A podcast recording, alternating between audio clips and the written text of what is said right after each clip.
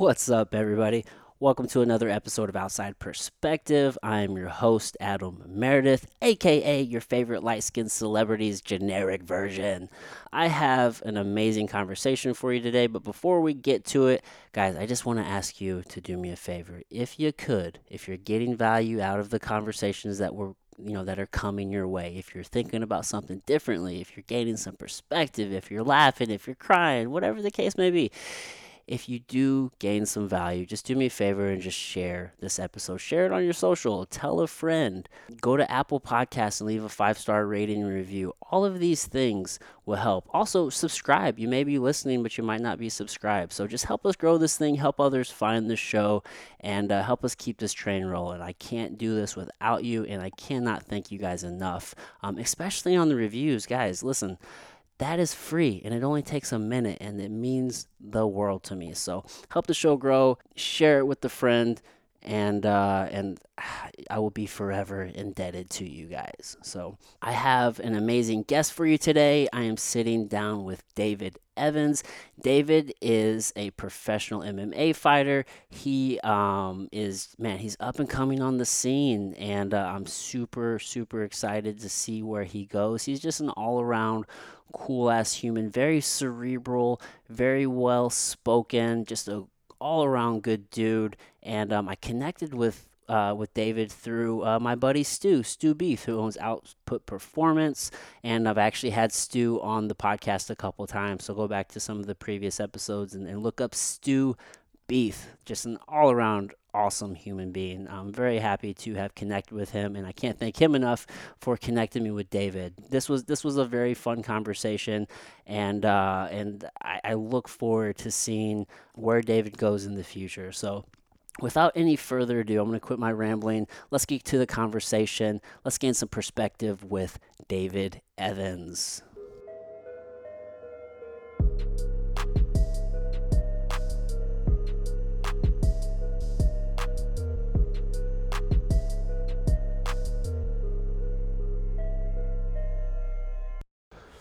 Audio synced.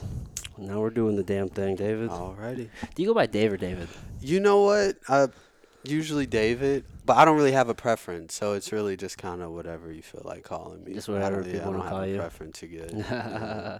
I get it. Yeah. I totally get it. I, my name's like it's so simple. It's there's no like Yeah, alternative you to can't it. you can't shorten it up. You It is fuck- what it is. You know what always fucked me up? I always wondered why like Williams become Bobs or Bills rather, and Roberts become Come- Bobs. Yeah, Like, how like the hell does that the, happen? The weirdest thing ever. I don't know. Um, maybe that's something that we can research a little later, but definitely something I've thought about at least a few times. Super Yeah, random, super yeah, random, right? I had a kid I went to high school with. His name was Richard, and that becomes Dick. Dick. How Yeah, it is like how does that even make sense? Like I don't know. That's the silliest shit. That's- someone somewhere one day came up with the ideas like, you know what, Richard, I'm gonna just call you Dick. Yeah, No, probably because he was a dickhead.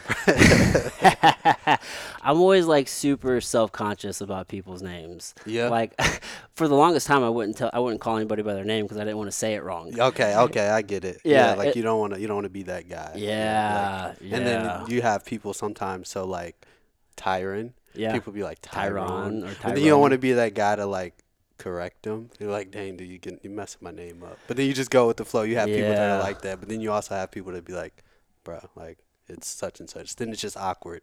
Yeah, ends, like you, know? feel bad like- immediately when they Yeah, correct you. Yeah. like, ah, shit. But dude, on that same note, if they don't correct you, you don't know. Yeah, yeah. Dude, there's a guy at the gym. His name is, is Jake. And um, so we were talking about like coaching a little bit before this. Um, my kids have been in jujitsu for probably it'll be four years in December. So I've been Mm. helping with kids class like all of this time. Yeah, And we had a guy, he put his son in jujitsu and then he started help coaching and then like he's been doing jujitsu for the past two years or so now.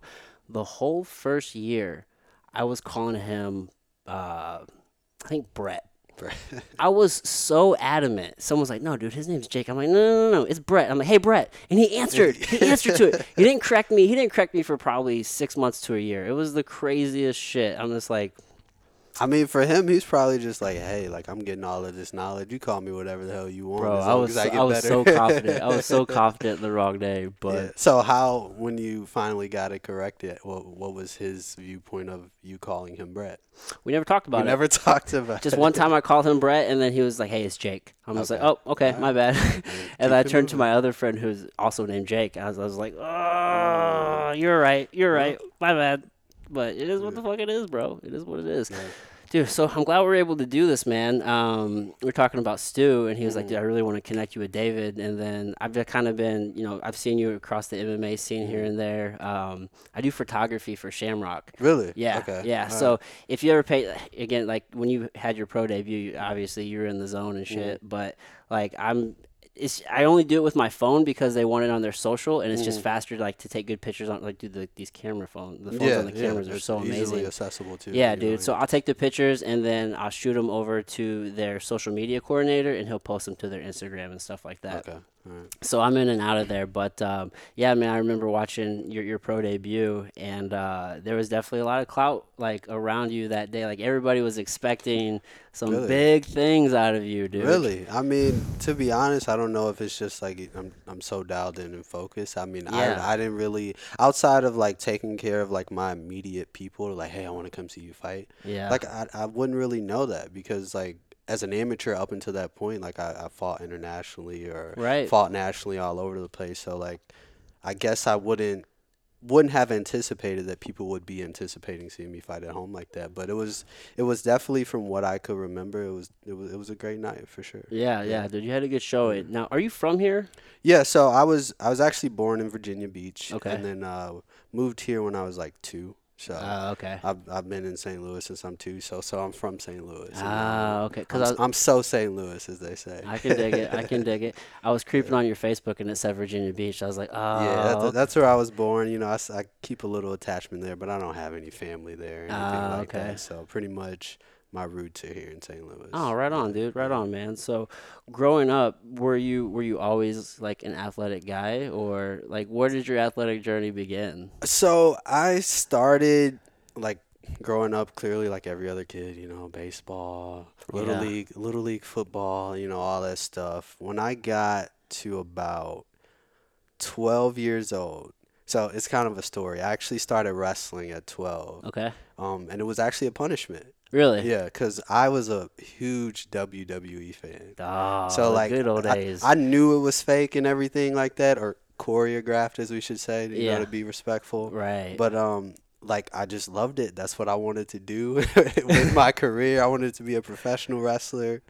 Um, I would walk around the house wrestling my cousins all the time. yeah, my, bro. my stepdad, who uh, who raised me ever since I was like six months old, would always say, you know, you need to you need to stop wrestling with your cousins. You're gonna hurt somebody. like kids die doing this stuff, you Yeah. know. Like and, and it's true. It's you true. know, it was happening, and um, I just you know, kept doing it. And then um, his cousin wrestled at Oklahoma University. It was like an NCAA D1 All American and okay. whatnot. And his son was like a little league state champion. He was like, I'm gonna I'm gonna introduce you to my my cousin's son, and you're gonna go up and you're gonna learn what it what it is to wrestle for real. Real wrestling. And uh, so he took me to a wrestling facility in North County.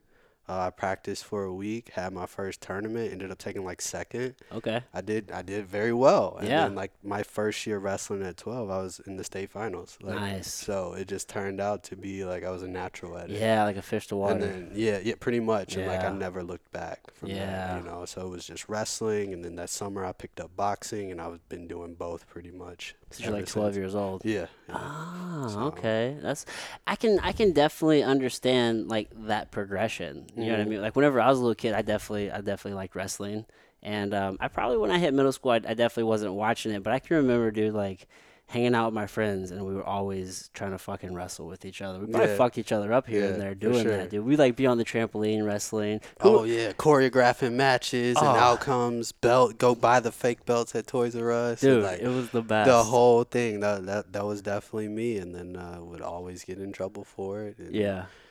Before you know it, that punishment ended up kind of setting me on the path to like where I am today. Yeah, So, that's so yeah, yeah. That's so, dude. People do get fucked up doing that wrestling stuff, man. They do, man. It's hard. The professionals, man. Like people will be like, "Oh, it's fake," as I said earlier, but like they're pretty much like stuntmen. You can't fake And- gravity. You you can't, and the bumps and stuff they take, Dude. and it's definitely a lot on your body, man. So Night after night on the road, a lot of those just get addicted to painkillers yeah, and different yeah, things. and that's the the dark side of Yeah. it, you know. And I think it's with anything you kind of you have that rock star lifestyle too, you know, just Yeah. kind of being on the road, and it's a it's a bunch of factors in that, and anything like that, like even in fighting to some degree, you know, that oh yeah, that can affect people that can't deal with vices very well. So yeah, man. You got to have a strong will um, to to really push through those like dark times, man. Yeah. Because there's definitely a downside to to any anything that's really in the limelight. There's usually something going on in the dark that people don't see. Yeah. You know what I'm Yeah. saying? Like,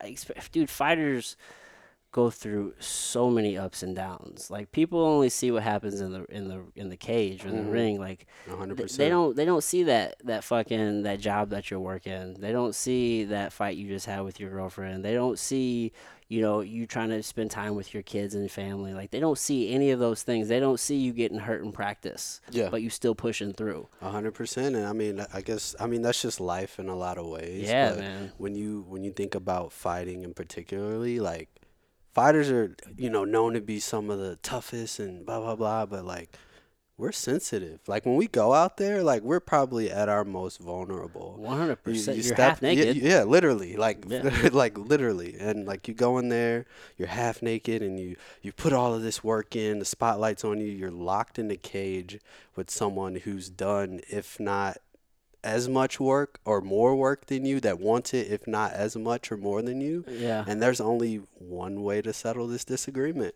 Dude. Only one person. It's through violence, violence that people go their lifetime trying to avoid, and that's your way of life, you know. So. yeah, you seek it out. Yeah, so it's such an interesting existence, isn't it? Like, fuck me. Like, you're standing across the cage from somebody, and it's like we're gonna do harm to each other. Mhm. There's no like ill feelings. Like, I don't, I don't feel anything bad towards you, but it's just like you're in my way right now, and I have a yeah, goal. yeah. Like we're we're all in each other's way. We all have the same tree, the same dream, and you know that there can only be one. There can only be one champion. There can only be one top guy, and like.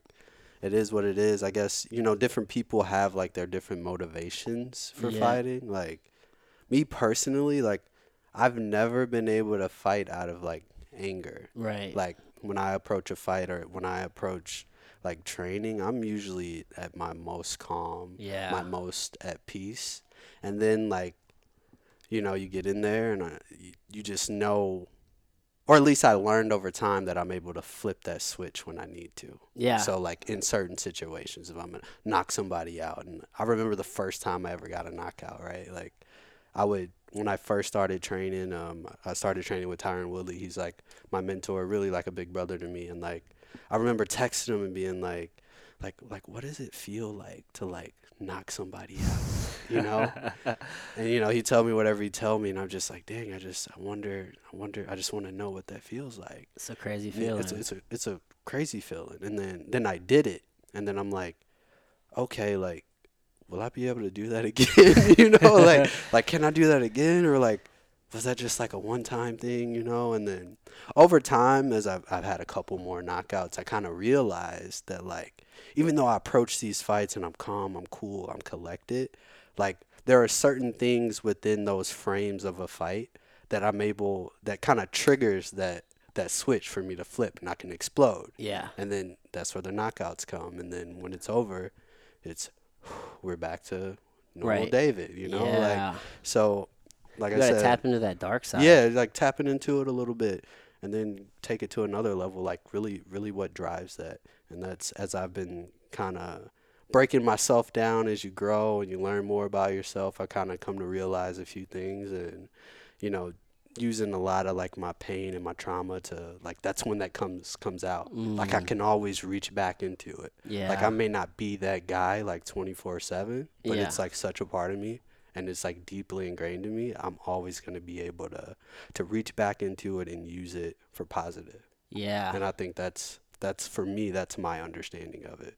That's a huge key, right? I mean, you see a lot of successful just high level athletes or just anybody in general, whether they're a, a fucking CEO or just a high level doctor or lawyer, like the the the competitive drive and and the the ability to like go to that dark place Yeah. to like find whatever it is to like motivate you to get you in that place to be like no fuck this like i'm the man and i'm gonna go out there and own it like everybody has that Mhm. um i watched that documentary about michael jordan the last dance Yeah, yeah, man. He's psychologically, man. He's one of just fucking insane he's he's he's one of a kind. dude Literally. it's it's Like, crazy when he was talking about the way he approaches the game and how he pushes his teammates to be their absolute best and how he's going to do whatever he needs to do to win mhm. and he was getting emotional like he was about to cry and he was just like that's just how i approach the game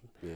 and it's just like dude like that's a very special type of person Yeah, for sure. Yeah. He may may not have a lot of friends, but in the end, he, he produced results, and it, you you can't argue that. but there's not a single person today who played with him who doesn't say they love him Yeah, for sure. And they haven't been better because of him. you Right. know? So it's like that contrast and like dude some Yeah. dude the, the best coach i ever had in my life his name is phil cagley he's my high school Mhm. wrestling coach and he was also double as a football coach Mhm. And he ran our team kind of like a military and it was like there were plenty of times man he was on my ass i was like get the fuck off my ass dude Mhm. like i want to see you come out here and do this shit Yeah. and uh and it's like but i fucking love that guy dude it's Yeah. like it's like hate me now love me later type Yeah. deal Yeah, and for sure. to this day like wrestling changed my entire life it's it set the course for just my ability to to tap into that dark place Mhm. to understand that there is another level to, to which I can actually go to because dude the mind will play tricks on you it'll make you think you can't do something but once you break past that That's a- wall yeah. you know it's like your greatest Yeah. asset but also your greatest enemy but if you learn how to to handle it dude your body can do far more than your your mind will lead you to believe A hundred percent. I think a lot of people never really find that out No, because, like the the you said the military mindset earlier. is like the idea that you have to like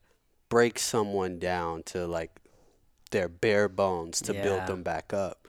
But like people people don't like to do that. no People don't like to take a look at themselves and really like assess their capabilities and really dig deep down of their traumas or whatever it is or their physical abilities and like really break themselves down and like most people shy away from that. yeah I think that's just kind of what we're taught, I guess, as a society. I don't know, whatever you want to attribute it to, but like that fear of like being vulnerable mm-hmm. and like understanding, you know, at, at 26 years old, like I don't know everything, but like I am learning that on the other side of that vulnerability is like where your truest potential lies. yes You know, and like to really accept that is like really hard for some people to do, you know? Well, you know, especially early in life, like the the natural human tendency is to take the path of least resistance. Yes. Yeah. You know what I'm saying? Like people don't want to go down those hard roads.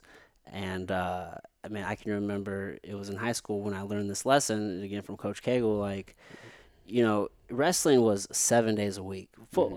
all, sports are really seven days a Yeah, week. You know right, I mean? right. But like Yeah, for us, it was lifestyle, you know. it, it really is, man. It's like you know you're training all week, and then you either have like a duel on like a Friday or like a, a two day tournament. Um, Mhm. a lot of two day tournaments, especially at the varsity level, right? Like, and then so we would you know we would compete either Friday and Saturday or Friday, and then you know Sunday we would come in, and it was typically like a lift and run kind of day. Mhm. And normally it's like ah you know it's Sunday, we're gonna kind of get a little bit in, kind of chill in season, dude. One Sunday we came in, bro, and like I thought I was a shit because like I don't know how to say this without being arrogant, but like Mhm. at least whenever I was on my like I was the best wrestler on my Mhm. team.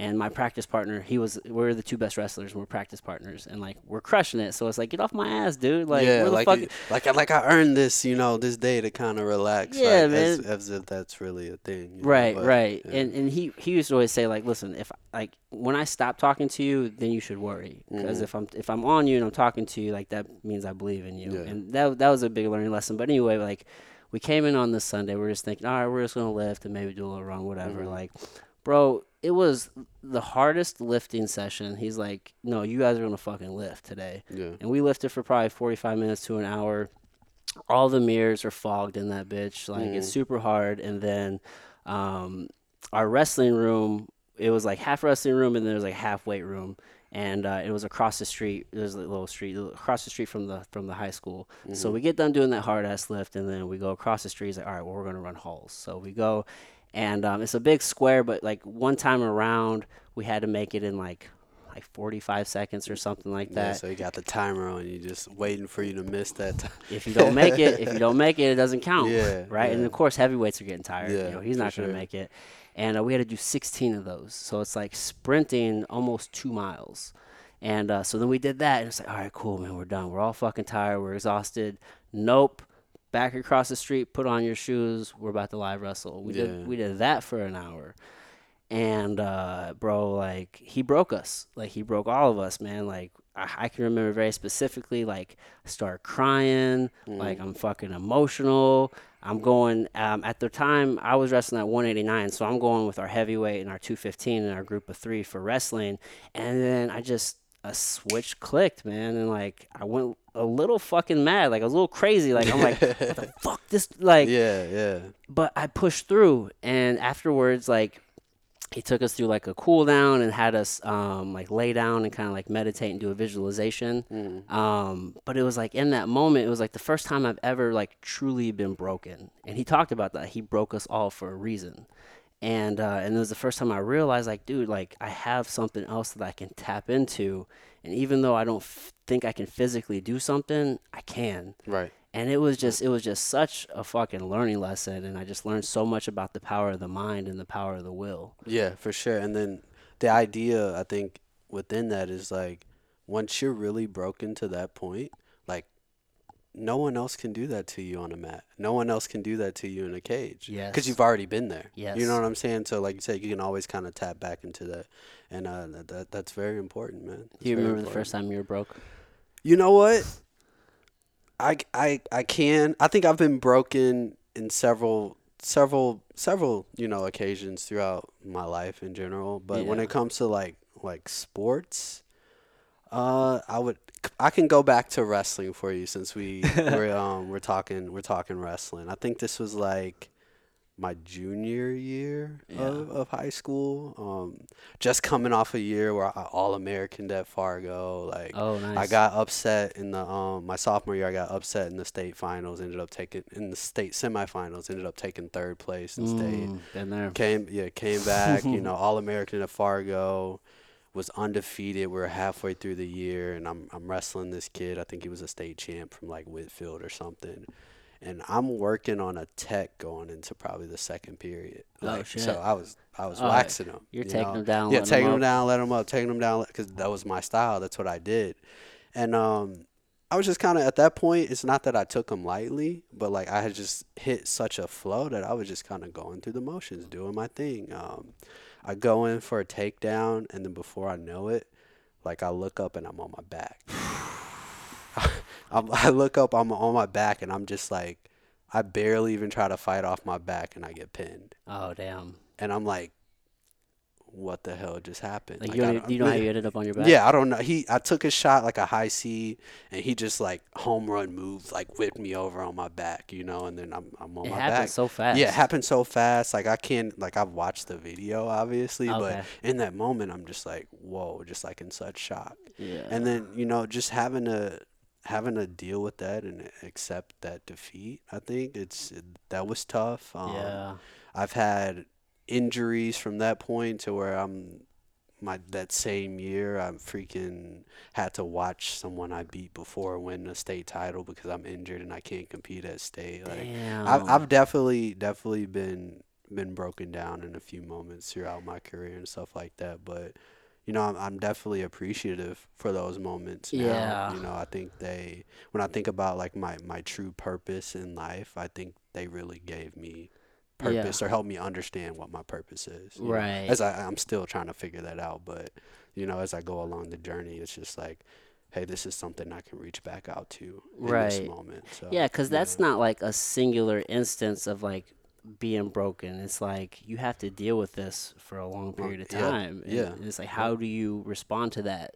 Yeah. Like, what do you do during that downtime? Yeah, I mean, where I'm at now, particularly with I'm known for you know MMA. That's that's my career choice now. Um, I had an amateur fight here where I ended up I got knocked out. You know, Yeah. it went viral. Uh, It's a big one. yeah, it's it's a- it was a big one, I didn't. know? I, I didn't know that that was you in yeah, that that was video. that was that was me, man. That, Yeah. I, I still I I watched that thing like today, and I'm like, I don't know who that guy is, but no, it, it's Yeah. de- it's definitely definitely me. But um, that was another situation, and um, like I'll never take that away. Yeah. From from, from the guy, by the way. You Court. know, like he Court, actually yeah. came, he started coming and training with Uh, us yeah, for a I- little yeah, bit. I'll, I'll never take that away from him. Um, you know, he, was better than me. On, I wouldn't even say he was better than me on that night, but that happened, and it is what it is. We can't. we yeah, can't that dude's a crazy athlete. Yeah, you guys yeah, would be I'm good aware. training partner. I'm, I'm aware. I'm aware. And um, but just even like dealing with that, a situation of where like, and I'll never make excuses, but like the everything leading up to that moment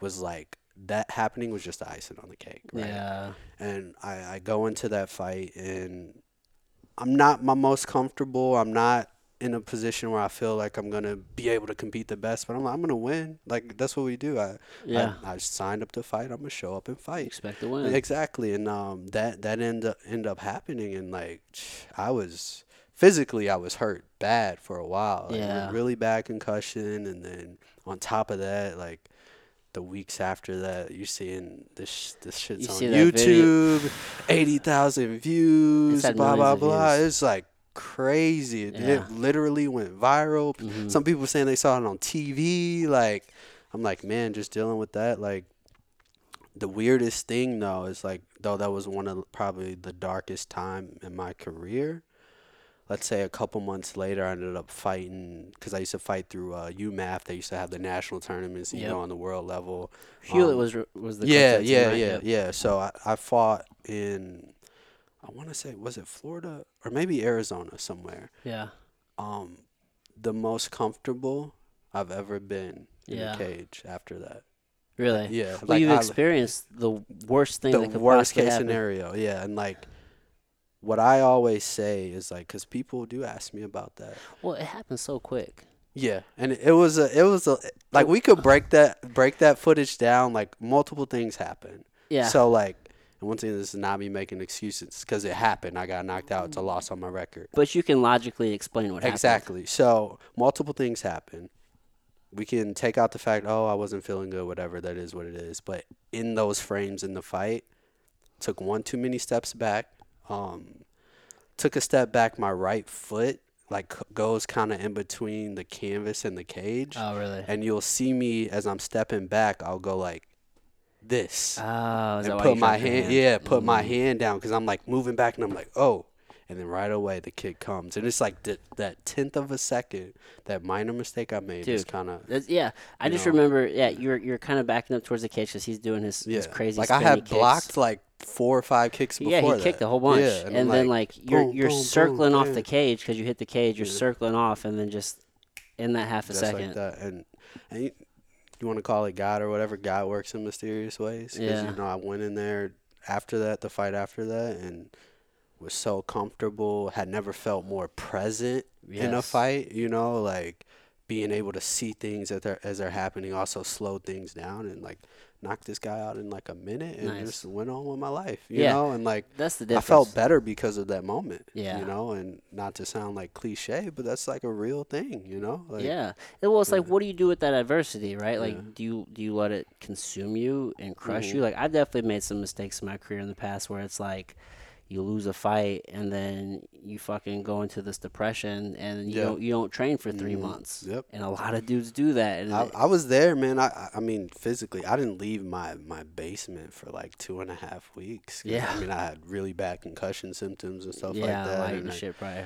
you know, and then I'm watching this clip and just like my eyes all messed up. Like it, it was bad, but you know, I was able to get back on the horse and like, I mean, the way I see it, you know, at this point, because I mean, I still have people that'll reference that fight, and I'm Yeah. like, I'm like, like who's scarier, like the undefeated fighter, or the guy who's been through some shit like that yeah, and is still here at the competing at the same level, if not higher. That guy Like that, sure. that speaks to your character yes. to deal with something like that and bounce back. And I think that kind of kind of made me as a fighter today. to Yeah, man. Yeah, dude. It's like it's like who are you in those moments of chaos? Like who are you when everything's stacked against you? When you're fucking down? When like like all your demons are in your head. Like how do you bounce back from Mhm. that? And like that's what separates the average from the from the great. You know what I'm saying? 100%. So it's just a part of the process, you know. Man, you know, I don't like to talk. I want to talk shit on on my my dude, but you know, you could have been Adam Cella and got Yeah, yeah, yeah. You know, like y- it happens. I mean, especially in MMA. You know, yeah, like like you know, Adam got knocked out big time on the UFC. yeah. Like, so. ugh, but you know, just gotta roll with it, man. But going. Yeah, man, but you kept it going, man, and, and, and now like you know you went pro, and uh, how have you been? How have you been like adjusting with all the COVID shit? Like, there's no real shows going on. Like, what's your training yeah, looking it's like been these it's days? it's been kind of tough. Um, particularly one because I'm coming off an an injury. So you tore your I- Yeah, I tore my ACL back in November. How'd you do that? So um, I was actually uh training. So I was scheduled to fight, I believe, in November, like two weeks before my fight. And um, I was down in Roufusport training, and just kind of got in- got in a weird situation. It was nobody's fault or anything Just like one that. of those things. Just one of those things that kind of happened. Um, I thought it was just I tweaked it, you know, tried to train for a couple of days Mm. and started feeling weird. Went to a physician, got an MRI, and they're like, uh, "You're this dangling there. That's your ACL. It's supposed to be supposed to be attached to the other side there." And I'm like, "Shit." oh shit! Like, yeah. So then I had to really like, you know, think about fighting. And So this then- was this past November. yeah, this was this past November. So you're man. coming up Uh, almost on a year. yeah, almost on a year. You know, they say the timeline is like a year and a half. Like, I would like to be in the cage by like February, March. Okay. Um, I feel good about that timeline too. Um, still working with like my therapist and stuff like that, and, Yeah, and doing what I can on the side. But um, yeah. You're doing the strength and conditioning with yeah, Stu. doing strength and conditioning with Output. Stu at output that that helps a lot. But with COVID in particularly, like I kind of saw it as a blessing in disguise Yeah. in a lot of ways Yeah, everybody's slowed down. everybody had to stop. So instead of like sitting here, woe is me, like I'm watching all these people fight and progress, like this just gives me time, you know, when this stuff boils over to just be ready and like be ready to seize like whatever opportunity comes my way. Yeah, And that's what I took it as. Like when we were in quarantine, like pretty much any money I had went to I- bought a mat, threw it in my basement. I bought a punching bag, hung it up in my basement. Nice. Like I I made my basement in my home pretty much like a camp and I was whether I was in there by myself doing my rehab stuff or hitting the bag.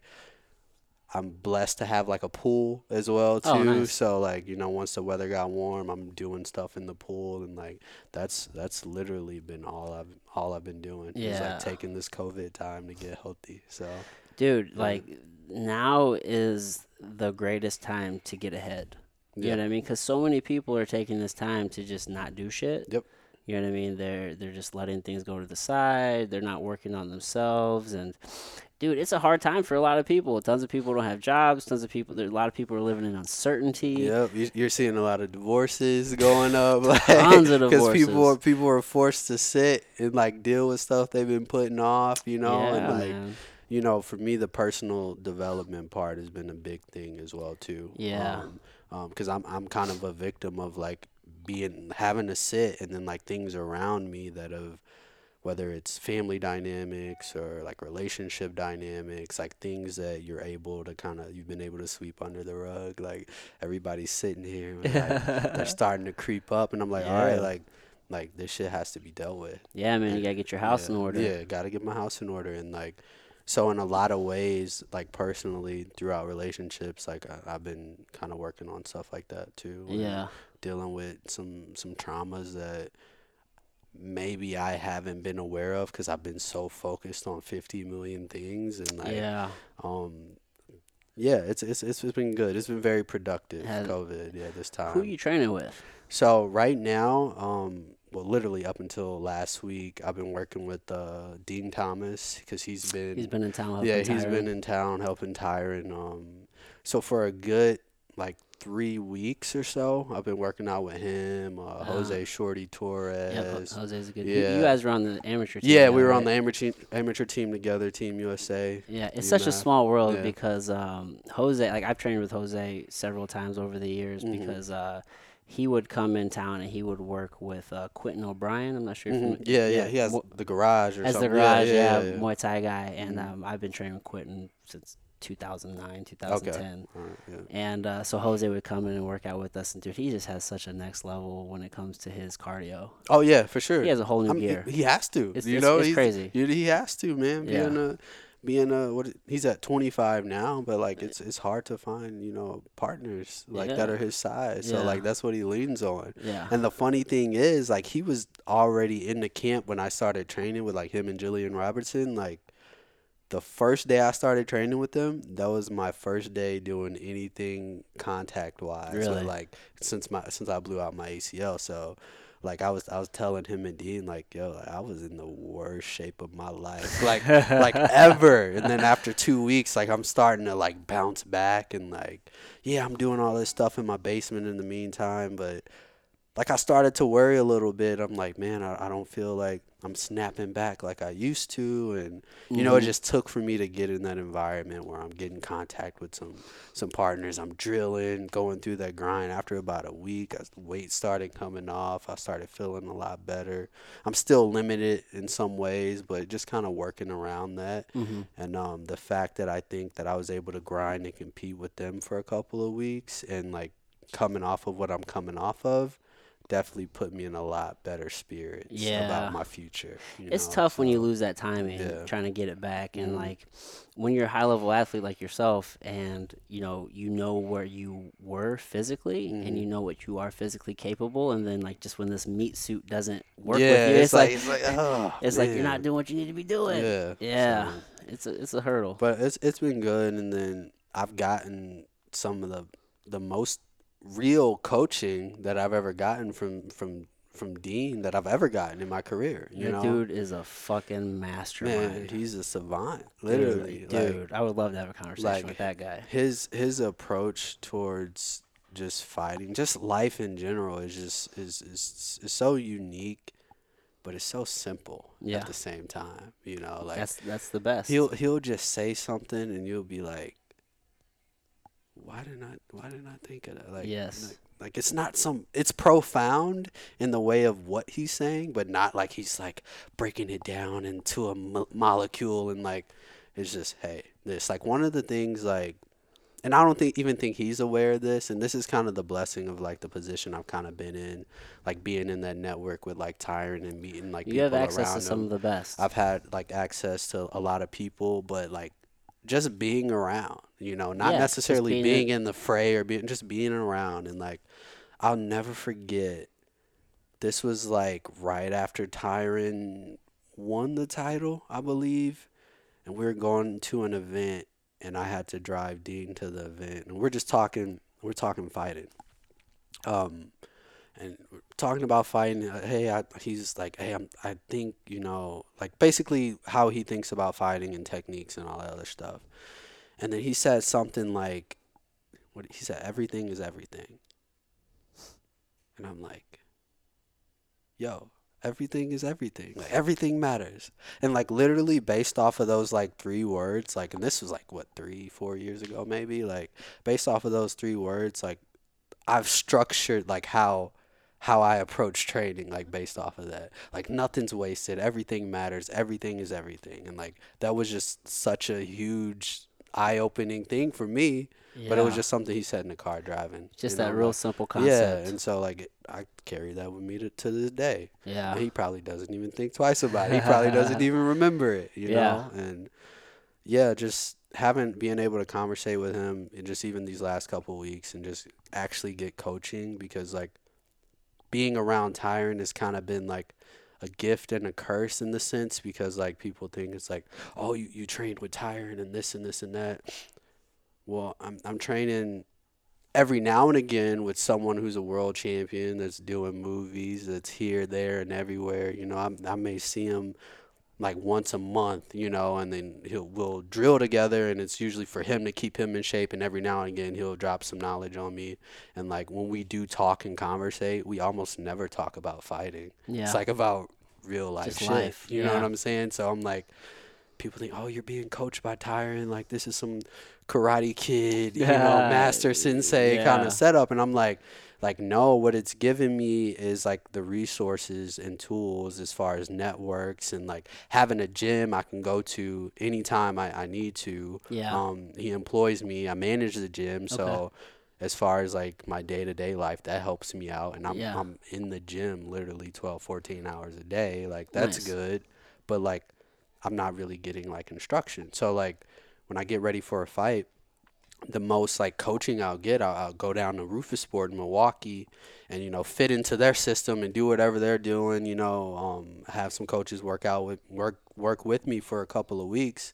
Then I go fight. Then I'm back home on my own, Yeah. like in the gym. I'm I'm by myself like eighty percent of the you time. You manage yourself a lot. yeah, Yeah. and so it's kind of been like a, a, gift and a curse, so to speak. yeah. So, Man, I'm a I'm a big believer in, in just the law of attraction and you know Mhm. the energy that you put out is the energy like gets returned to you and, and it's Mm-hmm. like just the important of the people like the importance rather of you know the people you surround yourself with and you're Mhm. exposed to like your network is so important and um, you know as as cool as fighting is and as much as we would all like to be world champions and like make it to that next level and cash those checks just the probably just the relationship that you have with you know like Din and Tyron and those guys like that is going to be far more valuable even way past your fighting years. yeah, hundred percent. like there's just there's just so much value just to have those friendships yeah, for sure. a hundred percent. And like the the thing is, is like like you said, you what you put out, you know, is what you get back, and I think that's relative to just life in general. Yeah, You dude. know, and I think now that I I've turned pro, because like even in my amateur career, like that's how my training setup was. Like I pretty much trained myself. Then I'd fly to Prague. I'm in Prague for a week and a half, and like. I don't know who's cornering me until the day of the fight. You know, whoever Team USA sent out there, it's like you know, and I'm trying to compete against like some of the best amateurs in the world who may be getting funded to do this, and then they have a coaching staff that's getting funded to coach them, and then it's like I'm just kind of out there doing it because I love it, and like I'm getting by on like my basic knowledge of fighting. I'm watching like earlier when we were talking before the podcast, like I'm watching YouTube and like all of this stuff, and like it just gets to a point to where like you need you need that that outside support in a fight situation. You need that outside perspective, Yeah, right? Like in a fight situation and it's like I'm going out there and I'm not just fighting this guy in front of me. I'm fighting three other like coaches who have built a system and a structure for this guy and like you know they can see things that I'm not seeing. He can make adjustments that maybe I won't be able to make on the fly like that. Yes. And though that was valuable experience, um, what I found is is like I'm always one fight away from gold. Yeah. You know, I'll get to the finals, I get a silver.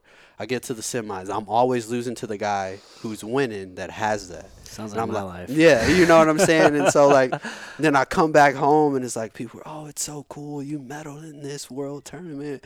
It's like, man, I want to freaking win. win, like man. I'm trying to win, and like I'm trying to be the best. I, I, I need that glue. I need guys like Din. I need other coaches, guys like Duke Roufus, man. The way, the way he approaches. He's put together an amazing team up there.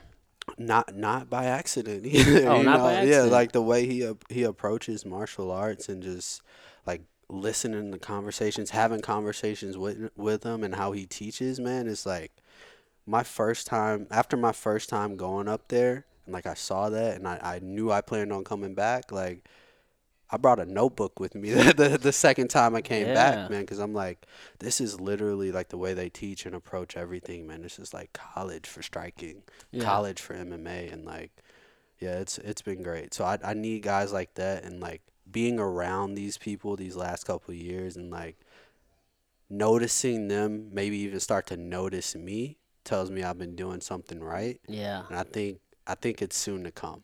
You know, I think I think they're gonna start maybe gravitating, and I'm gonna get those opportunities Yeah. to work with them, and and hopefully it comes into fruition. You know, Dude, I mean, if you put it out there, you can Yeah. you can definitely make it happen. You know what I mean? Yeah. Like, dude, MMA is just it's it's such a weird sport in that there it's it's almost inevitable unless unless you're just like you have the most amazing connections because unfortunately there there is a lot of um like who do you know Yeah, a lot yeah. you know what I mean in this sport but it's like for a lot of fighters man there's usually a lull in their career where it's like you're on that precipice of, of really doing some shit, Mhm. but you know for whatever reason fights just keep falling through, Yeah. or you know Yeah. people don't want to take fights with you, and it's just like the the guys who can weather that little bit of a downtime and push through, like those are the ones who make it. Yeah, hundred percent. Like we have a guy at our gym, uh, Julius Anglickas. Yeah, yeah. I went to I went to college with Julius. Oh, did That's you? funny at Mobap. Yeah, we we wrestled at Mobap. Bro, this. MMA community is just Yeah. it's it's too small. Yeah, it's Julius it's, it's is too my too guy. small.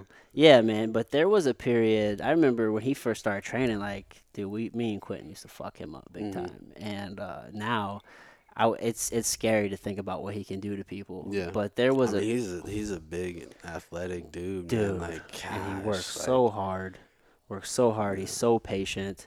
I'm I'm just waiting for him to turn like just to flip that switch and murder somebody in the Mhm. cage because he hits hard.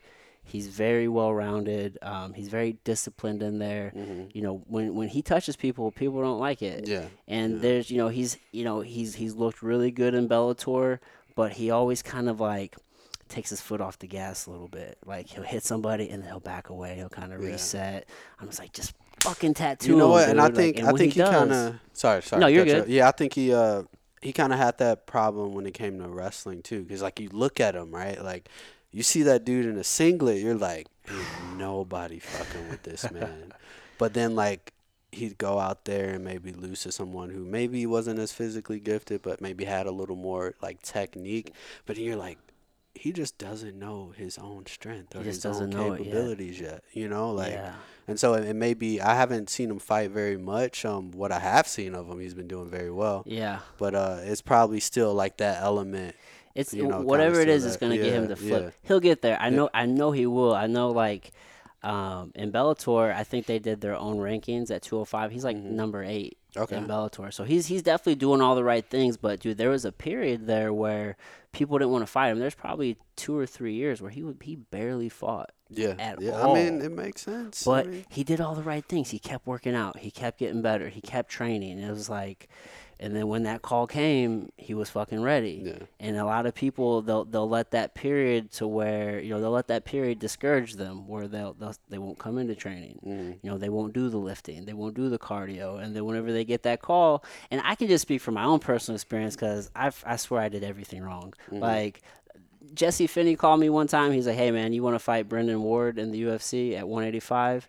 And uh, or no, it was at 170. The guy who he just won, I think, the 185 tournament, fought for the belt, Mm. lost it, and then went down to 170, and he was killing it. And uh, he called me on like 10 days notice, and I'm like, I'm like 198. Yeah, that you like that cut. I I'm just like, bro, I can't make this cut on Yeah. 10 days notice. Like, if I made the weight, I'd go in there and I'd just get my ass beat. And like, Mhm. what's the purpose of that? Like, that's a bad career move. And then there was another time they called me, and this was a little bit more out of my control, where he's like, hey, man, you want to fight in Tel Aviv? And I didn't have my passport yet. Mhm. It was super ironic, though, because I just applied for my passport and I got it like two weeks later, but they wouldn't let you sign the contract unless you had, Had your passport. already, yeah, 'cause they So it's just like in those downtimes, man, like you always have to stay ready, man, because if you don't, the opportunity will come. Like that just seems how the universe works. And uh, Julius definitely did the right thing with with just staying ready, man. Yeah, and I think I think that has a lot to do with like just the way like the landscape in MMA is kind of set up. Yeah. You know, like there's no blueprint from No. going here to there. Right. You know, with like other sports with like boxing, it's like, all right, you get signed to a promoter, you probably won't think about a big fight until you get 20 plus wins, and like Yeah. there's little more of like a like a map. You can map out your career a little Right, bit better. right. With like MMA and like especially the way that things are now in our society, it's literally just about kind of being ready for that opportunity. Right. You never know when it could come. You you know, you can be a, a guy like a Conor McGregor who freaking just blows up out of nowhere, was on welfare two weeks ago. get a phone call. Oh, I haven't trained and I don't know how long, but you get that Yeah. phone call. You just gotta be ready. yeah, man. know, he, he changed the game. Yeah, like Yeah, you do. You really just you just have to be. You just always have to be ready because you you just never know when it's coming. Yeah. Yeah. You just never do. Um, now, there there's just there's just kind of like this dynamic in the MMA scene where it's uh kind of going back to to like WWE. You know what I mean? Like that was show business. yeah, dude. Like Yeah. that that was the model that was kind of used to to help blow up the sport, and it's Mm-hmm. almost like.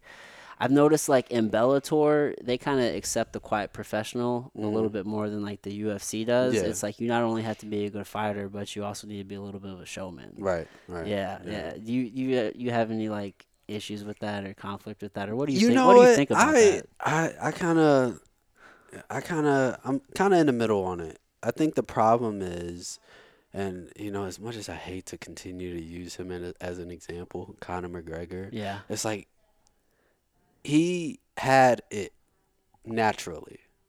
He is what he is. he's a showman. Whether he walks into a press conference, he walks into the gym, he's walking to the gas station down the street, you're going to get that guy. Yeah, So then you see people like up and coming fighters and stuff see somebody like that and they're like, "Oh, I have to be like this to be successful." And they're trying to like mimic it and it it just doesn't come off right, you know? And then like the next guy tries and the next guy tries it like if you got it, do it. Just Yeah. be you. Like yeah, there, there's room f- for every personality type. You Yeah. know, like you can be you can be humble and be a champion. yeah, Demetrious Johnson, the Anderson Silvas. You know what I'm saying? You Yeah. don't have to. But if you're a guy like a Israel Adesanya, who's like, hey, this is my personality. This is who I am at my core. Like. People are always gonna be. I always say, real recognize real. yeah. Like people are always gonna be able to tell whether you're fake or not. right. And like that's not the only way to be successful as Right. a fighter. Like so uh, as long as you're being you, like that's all that matters. that's all that matters at this point. Like, Yeah, yeah. Can't please everybody. I think with like you know, we're in the age of like social media and like stuff like that and they just kind of they kind of lean towards and gravitates towards protect like supporting people that kind of do that stuff a little bit more, but I don't know, man, like sometimes it kind of turns me off though to see guys just doing extra like Yeah. for no reason. yeah. And then you can't even back it up, most importantly. Like if you can't if you're talking all this shit, oh, doing all this crazy stuff and like you can't back it up, like yeah, then you just look even more silly. Like you know? a big jackass. Yeah, like but you know, man, fighters are weird, man. I don't know. we are weird creatures in, in general. We are weird for sure. So I think there's room enough for, for everybody, but I think being genuine should should you know rank up above everything. Yeah, Like, it's a big Yeah, buzzword, but uh, you know, authenticity Yeah. goes a long way. yeah. Yeah, sure. man. It's like, do you know who you are, and do you know what you Mhm. bring to the table, and are you comfortable with yourself? Because, like you said, there's a lot of people just trying to just just do it for the show, and that's not who they are. Yeah, and then the thing is, is like um, one person I think exemplifies kind of authenticity. Um, in boxing, you got like Floyd Mayweather. Like, Yeah. people couldn't stand him, you know, when he he transitioned from pretty boy to money and he was doing all this other stuff and like you know, I think a lot of it is just like his personality like inflated to a certain degree. Yeah. But one thing he never lost like sight of, he always trained like he was broke, Yes. like no matter what. Most important. dude. And that's why backing it up is important because no matter what he did, no matter what he said, whether he was in the strip club, whether he was eating McDonald's two weeks before a fight, he was in the gym every damn day Dude, doing everything he had to do. arguably the best Yeah. boxer of all time. hundred dude. percent. Like you know, he's he's going out at midnight, one, two, three in the morning, going for runs Exactly. on a regular basis. Like exactly. And never lost sight of that, that drive. So people forget that boxing is the art of hitting and not getting hit, Mhm. and he was the best at that shit. A hundred percent, man. I I have a deep appreciation for boxing. Like I love MMA. Like grew up wrestling and boxing. I kind of I got really good at wrestling like very early, so I couldn't really dedicate as much time towards boxing as I wanted to. But Yeah. as far as like sports to watch and like study, boxing is hands hands down my favorite. Yeah. And like watching Floyd fight, like watching him make people miss. For me, is like watching Mike Tyson knock somebody out. Yeah. like I have a deep appreciation. Oh for that, yeah. you Oh know, yeah, so. dude. Like people want to talk about, you know, Mayweather's not exciting or because he's not getting knockouts. Dude has brittle fucking hands. He's, Yeah. he's broke his hands multiple times. and I always say that I would go go back to 19, 20, 21 year old Floyd. You will see some people hit the floor, you know. Yeah. And people don't realize, man, like this dude has fought through like three generations of boxers. dude. Like, what other sport has ever done that? What other athlete has ever done that? His longevity is crazy. It's It's, it's, almost like. Bernard Hopkins. Yeah, with the yeah, longevity. you know Yeah, and like over time, man, you know, you start having issues with your hands, and he made that adjustment, and where he made the adjustment in his style, like fighting wise, he made the adjustment in his persona as far as like, okay, like how am I gonna how am I gonna approach this from a marketing standpoint? Yeah, yeah. And that's what you saw. we stopped Conor. Yeah, and and and not that Conor's a boxer, but it's much easier to like teach a wrestler how to box and a boxer how to wrestle. Mm. yeah, and, and you know, with Conor being in MMA, it's like when you do MMA, it's so much easier to do anything else because now you're taking away tools. Mm. Yeah. you know what I'm saying? It's like. Oh, all I have to do is just work on these hands and angles. Like I don't got to worry about the takedown. I got I don't got to worry about kicks or elbows or Right, knees or right. any of that. It's like I can just box, and and we all know Conor hits hard as fuck. But dude, Mayweather implemented his his plan beautifully. A hundred percent, man. And I mean, he he was built for boxing. You Yeah. I, I, the comparison I made is like freaking ping pong versus tennis. Yeah. You know what I'm saying? Like, where Conor McGregor, he may be a good ping pong player. Like, Floyd Mayweather is winning the U.S. Open hands down. Yeah. He's the Serena Williams of tennis. Like, you, they're they're they're the same, but they're so different. in a lot Yeah, yeah, man. There's know. there's definitely levels to it, Yeah. dude. So. Man, dude, you're you're a pretty cerebral guy. Um, are you a reader or like what do you what do you do to kind of train your So- mind? So that's a good that's a that's a good thing. So I I I don't read necessarily. Okay. I listen to a lot of audiobooks. So Oh, that that cool. is like an argument, right? Like are you really reading if you're listening to an an audiobook? I've I try to I try to like actually read, but like one thing like I notice with just like how I, I guess learn is like I'm an auditory learner. Okay. So like I can read very well. However, when I'm reading like a paper book, like I tend to just read the words. And Yeah. I'm not really putting things together and like all that stuff. But like when I'm listening to something or visually seeing something, like I can put myself into the plot. Like so I was listening like earlier today I was listening to um The Pilgrimage by Paulo Coelho. Okay. And I actually just finished it. What's that about? Um, so it's essentially about Paulo Coelho taking this journey to Santiago to find his sword. Oh. So um, in the end, I mean, I don't know if you, you haven't you haven't read it. No, I have not. I don't want I don't want to ruin it, but um, he's basically going on this journey through this path that all these pilgrims take to like find his sword and Oh. what you learn in the end is like the old trope of like it's not necessarily about getting to the sword. It's Ah, about it's you know everything that happens in between, like being present, and Yeah. he teaches you all of these um, these exercises that can like practice like patience and, Yeah. and stuff like that. So there's it's a very good book. I would definitely suggest. Oh, right on. Yeah, I'll have it. to. I'll get that Um, name from you at the end, and I'll check it I, I don't want to ruin it and give it give give away too much, but um, but yeah. Then um, another one, my train another trainer that I work with gave me. It's like the mindful athlete. I don't know if you ever heard of I've that. heard of that one. Yeah, Yeah. so I started. I literally had just started that again because I started it like six months ago. Like read a couple chapters, then put it down. So I'm like restarting it now. okay. Um, and it seems to be about this this guy who worked with like the Bulls and like Michael Jordan and all of them, and he Mhm. just kind of was like their mental coach and like Mm, teach It's them not Tim on. Grover, is it? I, I can't remember the name. I literally I literally got it in my car. I have to grab it for you. But on. um, and he uh, talks about like just being mindful in sports and like pretty much your everyday life Yeah. and stuff like that. So I'm trying to get back into it. I'm forcing myself back into it, but I'm leaning more towards like the audiobooks as opposed to like actually like Yeah. reading. But I I, understand like reading, like picking up the vocabulary and all that stuff is like, you know, important as well too. So Dude, to each their own. Yeah. Yeah. I mean, whether it's audiobook or a physical book, I mean, as long as you're like expanding your own knowledge base, Mhm. you know what I mean? Just constantly be learning. Yeah. Like that's all that really matters for real. Are you are you into podcasts and, and different things? So yeah, I listen to you know Joe Rogan, Yeah. Everybody listens to that. Um, another one I've been big into is uh, Nick Cannon has his Cannon's class that Oh, he does he? does on like YouTube, and he generally focuses on like more so like social ca- causes and like you know advancement of his people, Yeah. you know, black people, and like with everything going on now, it's, oh it's yeah. been kind of a hot topic. Um, Yeah.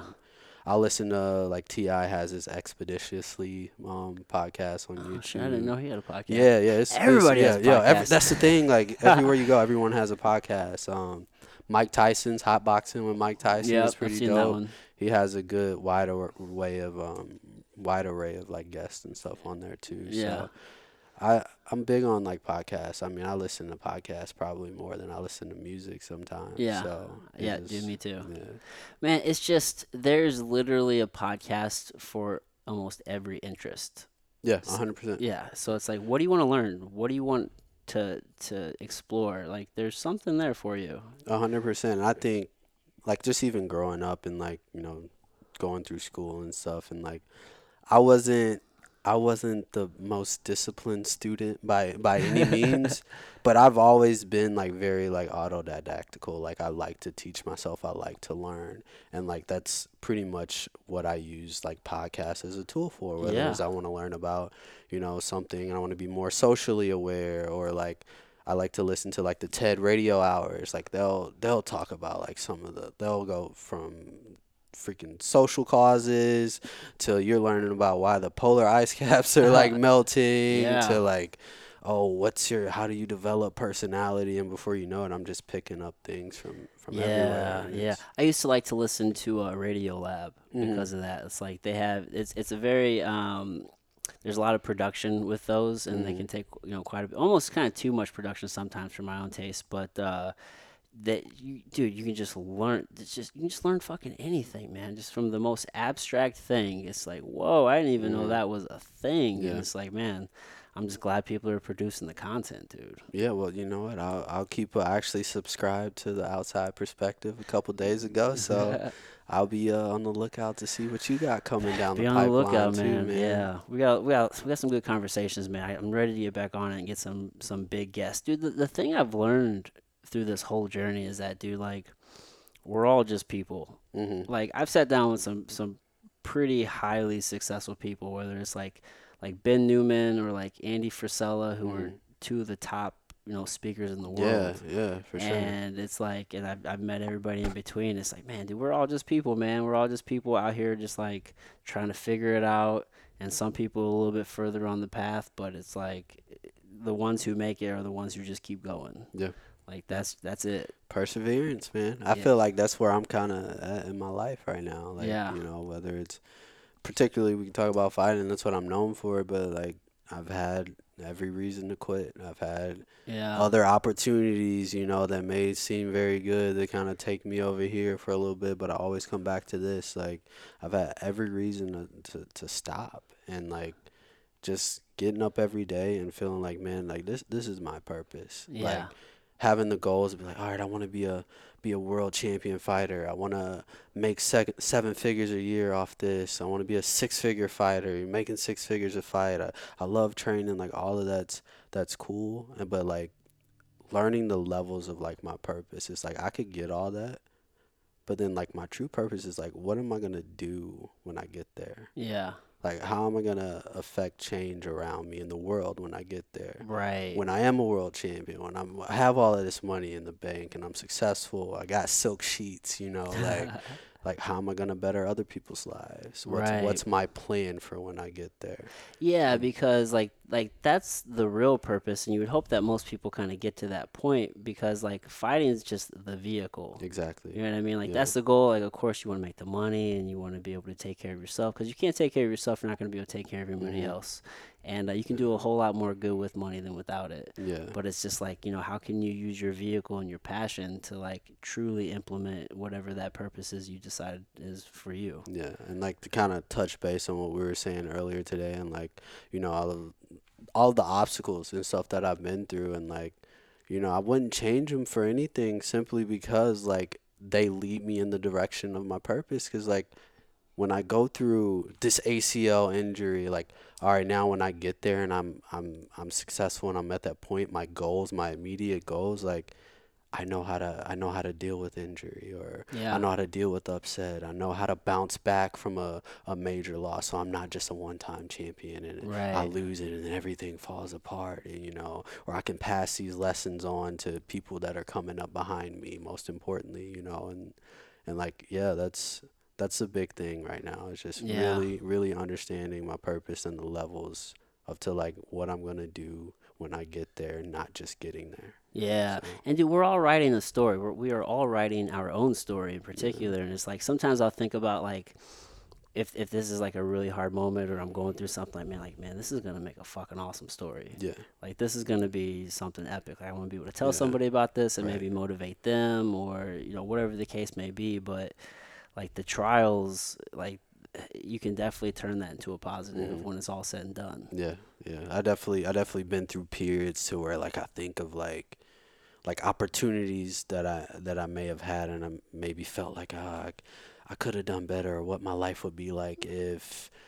If I would have went to one of those big D1 schools, Yeah. you know, recruited me out of high school and I didn't have this injury or I went and got a degree and was just a successful wrestler, you know, but I'm Yeah. like that's that's that's just that's easy. Yeah. You know, like that would have been the easier path and like that just wasn't meant for me. Yeah. And then like the path that is meant for me is meant for me for a reason and not just for me. Yeah. So then I, I look back on that and I'm like, man, I I- just appreciate all the hardship, you know, that, Oh yeah. that I've been through. And Well, man, you know, if if and buts were candy and nuts, we'd all Yeah, be we'd all that's a good one. I'm about to steal that one. yeah, man. Like shit, you can you can always say that all day, man. But at the end of the day, it's just like, what do you do? What do you do with it, and how do you move forward? Yeah, so I, got- I got a question for you. I know, um, well, I just found out today that you actually had like a wealth of experience with like fighting, and we were talking earlier about like you making that transition from like fighting to like maybe doing something else in normal life. Like, what was that? Do you ha- was it was it a particular moment, or was it like just kind of over time? You're like, man, I don't know, you know, I think I kind of want to do something else. yeah, like- dude, it was a moment, man. Um, so man, I I came off the best year like I had ever had. Like it was kind of a slow year in the sense like I think I only had three MMA fights and I had one kickboxing fight. Like I took that kickboxing fight just to stay active, but there was, it was all pro. So like I won all those fights. Um, I just fought on Bellator. Um, came off like a like a minute or two minute submission victory in the first round. Like everything was uh, everything was sharp. I was feeling the best I've ever fucking felt. And the word was like if I did well, like I was probably gonna get like an offer to get signed with Bellator. So everything was I was riding fucking high. And then I get back to training, and this is probably like I don't know a week or two weeks later maybe. First day back to training, and in hindsight, um, I could probably say like. I, I, I- I blew out my shoulder, like I tore my labrum and rotator cuff. Oh, been there. man. Yeah, and some of it was Both, probably because yeah. like I just I was just eating like shit, and like Mhm. I came back in. I was training with Julius actually. Okay. Went for a fucking single leg, and he just he just sprawled and wizard yeah, down on me, and just stretched boom, out, yeah, fucked it up. And uh, so like that whole recovery period, it was probably nine months to a year until I Mhm. fought again. And like you know, physically, whenever I came back, I was feeling great, and Mhm. like mentally, I thought I was there. It's like I, I was Yeah. saying all the right things. I'm like, Mhm. yeah, I want this. Yeah. But man, whenever I got into the I got into the cage, man, and uh, like you know, you get in you get in that moment of chaos, and like the fire's coming down on you. It's like, Mhm. who are you in that moment? Like, do you really want it? Like, are you gonna push through? Because if you know if you don't, the dude who who is in there with you will. hmm And like, so I lost that fight. I'm just like, fuck, man. All right, well, let me get another fight. Like, I was training, physically felt better than ever. Like, the camp was fucking great. But then I got in there and I was going against a dude who he really isn't on my level, to be Mhm. honest with you. Like, Yeah.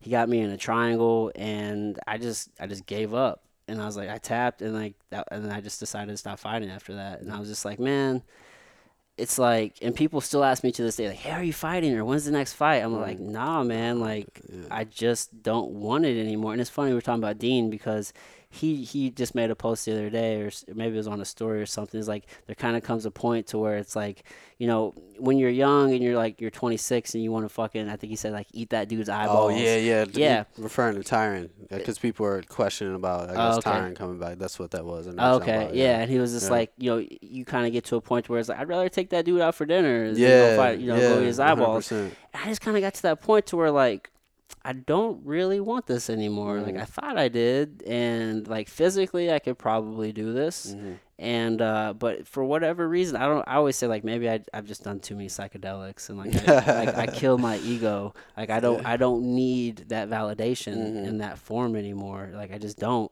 It doesn't bring me any joy. Yeah. It's like well, you know when you expect to win, like you, you just win. It just is what it is. Yeah. Because I expect it. Yeah. Like I was always taught you should expect to Expect win if you're doing the right things, and then if you lose, you just hate your, yourself forever.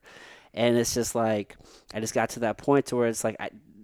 It wasn't giving me any more validation. Yeah. I'm just like, man, it's just time to do this. And like we were saying before off camera, I was like, I can put this same energy and drive because like I'm a fucking lunatic. I drive headfirst into everything. Like Mhm. I can put this same energy and drive into something else and probably build my own business. Mhm. So like that's just that was just kind of the transition for me. It was just like I just realized like, man, like maybe I could come back and I could put in the time and and and make something happen because I feel like I mean I. Dude, I've trained like I've trained with Tyron some. Mhm. I've trained with Corey Anderson. Like I've trained with, I've trained with countless people in the UFC. Like, Mhm. w- and like I've I've I fucked some of them up in practice Right. before. I It's believe it. Like it's just like, but if if you don't want it, you don't want it. So yeah, dude, it was just it, it kind of gradually happened, and it, it was kind of a hard pill to swallow at first. But I was just like, yeah, man, like no, I, I just I don't want this. Like there's success in a lot of areas in life, and you can be successful doing almost anything. I just felt, and it just came to a point where I was like, ah, this isn't for me, and then that's whenever I kind of just went headfirst into to jujitsu, which is like my passion. Mhm. And I never ever would have thought I'd be coaching, but like I'm teaching a ton of jujitsu, and um, you know I've been working a lot with a young fighter, Jackson uh, Jackson Henson, Okay. who yeah, is yeah. you know Sammy, Sammy Henson's son. son, Yeah. yeah. and dude, that kid, um, we've been working a lot on striking. He's just he just is, has such a strong mind, and he just works so hard, and he's just Mhm. he's a fucking monster. So it's pretty cool to like be on the other side of things and Mhm. like. Like I've put in the camps, like I know what it's like to win. I know what it's like to you know have the low lows. So it's like it's pretty cool to kind of help him a little bit and Yeah. and you know walk him down that journey. But uh, yeah, man, it, it was just it was just like whatever whatever it was from whenever everything was was running on all cylinders and like getting that surgery, Mhm. just that time off, just something happened internally where Yeah. it just it just wasn't for me anymore. I, I, I- I can kind of relate to that. Not that I'm at the point that I'm I want to give it up or I'm like, but even like having this time off and like just like watching fights to where like you know people will be like, oh you you do MMA or whatever, like yeah. Oh, I just I just can't watch that. It's just too brutal. And I'd be like, no, you, you got to understand the science behind it. And it's like chess and this, and I can break it down and, into a level to where they can understand. And then like before you know it, like I'm watching a fight and like somebody gets hit, and I'm like, oh, Yeah. like, like oh, like cringing a little bit, like like am I becoming more human, or like you know, just looking at it from a different perspective. So I definitely, I definitely get that, but I'm definitely still at a point to where I, Oh like, yeah, you know, yeah. I If you can put that it. to, yeah. I also Yeah. got to the point where I started worrying about my brain too much. yeah, Like I don't have any symptoms or anything, but like I'm, I mean, I feel like I'm a I'm a fairly educated guy, Mhm. and um, the more I learn about TBI and fucking just all just all of the trauma to the brain Yeah. and just you know CTE, I'm just Mhm. like, man, like I don't know if this is worth it. I feel you, and I mean, what I do, I, I like, you know, in MMA, you go into a gym. Everybody sparring day is the most exciting day of the week. I'm like, man, I'm good. If I'm not training for like a fight or anything, there's Yeah. there's no reason for me to take those extra blows, and it's it's sad because you see it with like a lot of fighters who may have been like very successful within the last like 10 years or so and then like all of a sudden it just seems like Yeah, they can't take a punch anymore. Like it's because all of their wars were had in the gym. yeah, You know, and like learning, that was another blessing. Like having these injuries. So with my knee and with wrestling, it was my shoulders. Like with each injury, like I found like a weak point in my body that I needed to work on. But I also it forced me to work smarter yeah, and not harder necessarily. Right, because like as a wrestler like you always grow up with like this mentality that's like if you're sitting you're chilling like somebody's outworking you. And then that's always in the back of your mind you can never relax. So i gotta do this and i gotta do that. And i think tyron was one of the first people that would kind of tell me like hey you know like maybe you don't need to run this hard every day. You know, relax, focus on recovery, and then I get these injuries, and I'm like, man, I'm really just wearing myself out. You know, Dude, And yeah. I've I- had I've had conversations with younger fighters. It's like they just want to push, push, push, Mhm. and it's like, look, man, you come back too early from an injury, or you Mhm. push too hard, and instead of taking, you know, a, you know, two or three days or a week off, now you're taking six months off. Mhm. It's like, what would you rather be doing? yeah, At the end of the day, man, what people don't realize, whether it's just like general fitness Mhm. or you're really pursuing an athletic, you know, pursuit, um, it's like you have to take those rest days because rest is literally the most important thing. Yeah. Like that's where the gains are actually made. You don't make the gains when you're lifting. You don't make the you don't learn like during the day. You're actually when you go to sleep, that's when your body starts encoding things and you start yeah, learning things and all that's that when, yeah.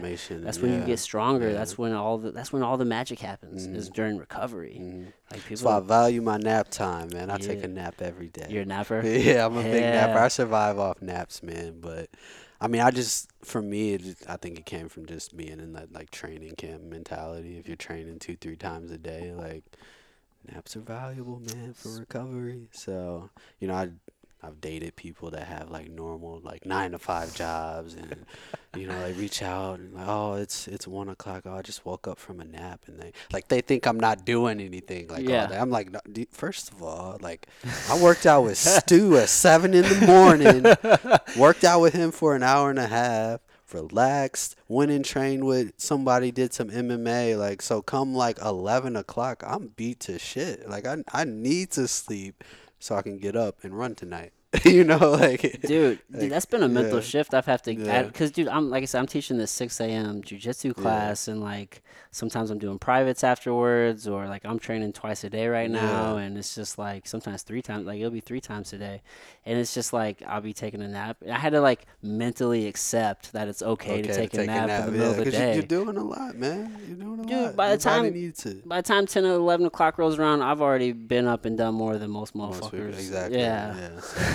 yeah. For all you people that be hating on napping, this is why we nap, man, and it's okay. It's necessary, it's bro. definitely necessary. So I live by the naps. I'll die by the naps. I have can dig to. it. Have you you've always been a napper? uh, yeah, for the most Yeah, part. Yeah, okay. Yeah, but I've always been a grinder too, so it's Yeah. fine, you know. Dude, as long as you're putting in the work, man. yeah. Um, I saw something like like Andy Frisella always likes to say, like it doesn't matter when you wake up, it just matters what you do while you're awake. Exactly. Like yeah. for real, like what are you doing within these 24 hours, man? Like I have, I don't have a lot of empathy for people. Like that's one of the reasons why I started this podcast, so I can Mhm. like connect with people Yeah. and like gain empathy because you know, like as a fighter, man, it's a very, it's a very individual pursuit, and a Mhm. lot of times you're by yourself, and it's it's hard to relate to people, man. And for me, especially like having a son so young and working full time and putting all these hours, in, I don't fucking feel sorry for anybody. Yeah. So it's like yeah, that can be that can definitely be it can backfire on you. For me, I had to learn that lesson through like relationships. Oh, okay. you know, because like I tend to, or I, I would tend to kind of hold everybody to like the standard of like me being able to deal with like hardship and trauma, and like you grow up like in survival mode constantly, Yeah. and then understanding that like. Oh, like like everyone doesn't think like that, and so like you get in a relationship and like you care for someone or you love someone and like they're dealing with this stuff and like I'm like okay like I understand that you're sad but like I would immediately go to this is what we need to do to fix it Yeah. right away. Always fix it. Yeah, like this is what we need. Oh, this is what's happening. Okay, well you need to do this, this, this, and this, and like totally forget about like processing the emotion and like feeling and like Yeah. and like now I'm learning like how important that is. Yeah. And like I'm at this weird place to where I've I've had a I've been doing a lot of like deprogramming the Hmm. last couple of months. Because I've had to, and I think a lot of it has to do with like the COVID and like we were saying earlier, having to sit and like yeah. realizing generational traumas and like childhood traumas that I had and like wasn't really aware of like how much they affected me on like a day-to-day basis and like Mm. and like stuff like that and like just constantly being in like this this unconscious state of survival and like how much it impacts me on a day-to-day basis and like dealing with someone or like dating someone who maybe is a little more emotionally intelligent, but like maybe can't probably process or control their emotions as much. Yeah. So it's like the balance between that and like sitting back and because hindsight's twenty twenty. oh yeah. You know, and like as I sit back, I'm just like, man, like, like maybe this person is right. Or as I'm going through stuff and I'm like, like shit, this is affecting me on a day to day basis. I didn't even know. Like now, as I go through more things, I'm like, okay, I'm gonna sit. I'm gonna allow myself to feel this. Like Yeah. I'm, like I'm like. This hurt me. Like I'm gonna sit with it. I'm not gonna sit too long, right? But I'm gonna process it. I'm gonna feel it. I'm gonna step outside of my box. And the more I do that, the more situations arise to where I'm like, like damn, this kind of I'm being forced outside of this like box that I've kind of put myself in to kind of survive and get through life, and like I'm starting to to grow a deep appreciation for it. Yeah. Like, like I've like I've had my heart broken for the first time, and I'm like, I'm like, dang, like this this hurts. But then I realized like, you know what, like it's easy to be like a victim, and like I have to be accountable accountable for the energy that I'm putting out that's attracting this negative energy as well too. yeah. So then I gotta deal with that shit inside me. You know what I'm saying? So it doesn't happen again. So like in that vulnerability, like there's been like a lot of progress, and like I, I think I'm becoming stronger in Yeah. a way as well too. So it's definitely weird, man. I'm 26. I'm in this this age of everything and nothing at the same damn time. Like, Yeah. you know, you got all this potential, but then I ain't really got nothing to show for it. But I'm working and grinding. Like it's such a like age of like contrast. It really is, man. You just Yeah. got to have like that that pers- that you know that patience, but you have to like constantly be in like aggressively like pursuing whatever that goal is. Mhm. You know what I mean? But you know, at the end of the day, man, like you're gonna be better for it. Yeah. You know what I mean? Like you'll come out stronger. I'm learning that. I'm learning that. It feels good. Like I think like think back in my past, like man, I probably I probably could have cried here and I would have been okay. Like be, being tough, what did that get me in the end? Just sweeping stuff under the yeah, rug. dude, you like, get softer as you get older. And then the thing is, is like for me, most importantly, is like as I'm learning to connect with like family more, like you know, I have my nieces and my nephews, and like I'm passing that on to them, you know, and like I think one of the the best situation that happened to me recently that I can kind of sum that up in is like teaching my six year old nephew how to like tie his shoe. So I can immediately go to back go back to like my first instance with it, which wasn't positive at all. You know, coming to realize that like, you know, I'm I'm I grew up in a vi- in an environment to where like most people would probably consider this abuse, and like the way that I learned is you know, maybe not the best way, and just sitting there with my nephew for like an hour and fifteen minutes. like, like, hey, this is how we're gonna do this, and we're going through it. We're going through it, and he gets quiet, and I see tears coming down his eyes, and like being able to tell him, be like, hey, like it's okay to be sad, but like it's not okay to quit. Yes. Like we're gonna keep doing this until you get it right. Yes. And then he gets it right, and then like he's just so happy and ecstatic. Yeah. To where it's like me when I learned, like it was like I'm gonna show you this one time, and I pretty much got beat until I got it right. Oh. Yeah, like literally, you know, like it, like it was bad. Like Right. as a kid, I normalized that, right? Right. That went into my survival mode, and like I'm gonna be tough and can figure this shit shit out. And Yeah. like I literally got beat until I got it right, and being able to like teach my nephew how to tie his shoe, like, hey, it's okay to cry. Yeah. It's not okay to quit.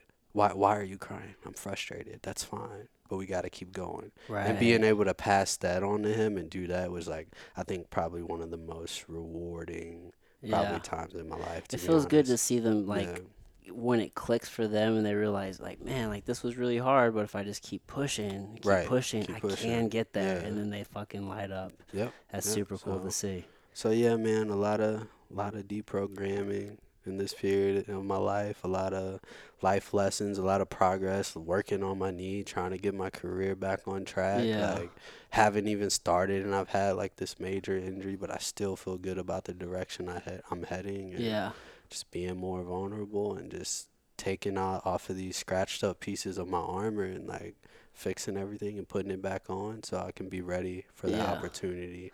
That's that's 2020 for me. Right on, man. Well, dude, you're doing the right things. You know what I mean? And like, you know, you're writing your own journey. So I'm I'm super excited to see where where it goes next, man. No, I appreciate it. I, I definitely, you know, hope like next time I'm fighting, man, in Shamrock, I can see you backstage or something. We could catch up. yeah, and man. You, we got a bond now for life. So, For sure, dude. yeah. Well, man, I appreciate you taking the time doing this, man. It's been what, about an hour twenty, dude. So th- things are flying. Not bad. I, I talked your ear off. No, dude, this this has been great. I'm, I just want to be respectful of your Yeah. time, dude. So, um, dude, is there anything that you know you wanted to, to leave the listeners with? Anywhere you want to direct them, social, so they can check you out if they want to follow your Um, journey or anything? You guys can always follow my Instagram, which is at Fighting David. Um, I'm having a love hate relationship with social media right now, just with get it. everything. But you can always follow me there to kind of kind of see what I got going on. I try to post on there like regularly, so um, definitely follow me on IG. That's at Fighting David. And uh, hopefully February, March 2021, you'll be seeing some promotional posts about a fight coming up. I'm so- excited, man. I'll be watching, and I'll put all that in the notes so it'll make it easy for Okay, them too. all right, so, man. I appreciate it. Thank you for having me, oh man. man, anytime, sure. Like, brother. this has definitely been been an experience. It's been Hope, great. hopefully, it was a good one. Yeah, it was a great one, man. Cool, Great. cool. great. All right, well, David, dude, again, I appreciate you, my man, and uh, you know, everybody. Until next time. All right, man. Hey guys, thank you so much for listening to that episode. Again, if you are getting value, just do me a solid, tell a friend, leave a five star rating review, subscribe, all of the above. It all helps. And then big shout out to the show sponsor, longtime show sponsor, Jambo Superfoods. You can go to jambocbd.com today and check out their full line of products. They have drops and they have sprays and they have balms. Um, I absolutely love their muscle balm. It is hands down my favorite product that they produce outside of their THC products, which you can only get in California. Uh, but it, it's it's been game changing for my recovery, and um, I can't recommend it enough. So go check them out. You can save 20% when you use the code outside. That's right, 20%. They are doing that for all of our listeners here, all of you guys. You can save 20% just by using the code outside when you check out. And then, man, they're typically always doing buy two, get one free. So throw two in your cart, you'll get a third one for free, and then you'll save 20% off the whole thing. It's just a win win win. And if you're like me, you know, this is how we do it in the Midwest. We love talking about the deals that we get. We're all about it. So save it, save the deal, save the money, um, get an awesome product, and uh, it's just it's just good for everybody. So again, jambocbd.com, save 20% by using the code outside, and you will be happy that you did. That's all I have for you guys today. Um, we have more great conversations on the way. I can't wait to release them for you guys. Um, just in the meantime, just keep being amazing humans, keep living a rad ass life. I'll see you next time. Bye.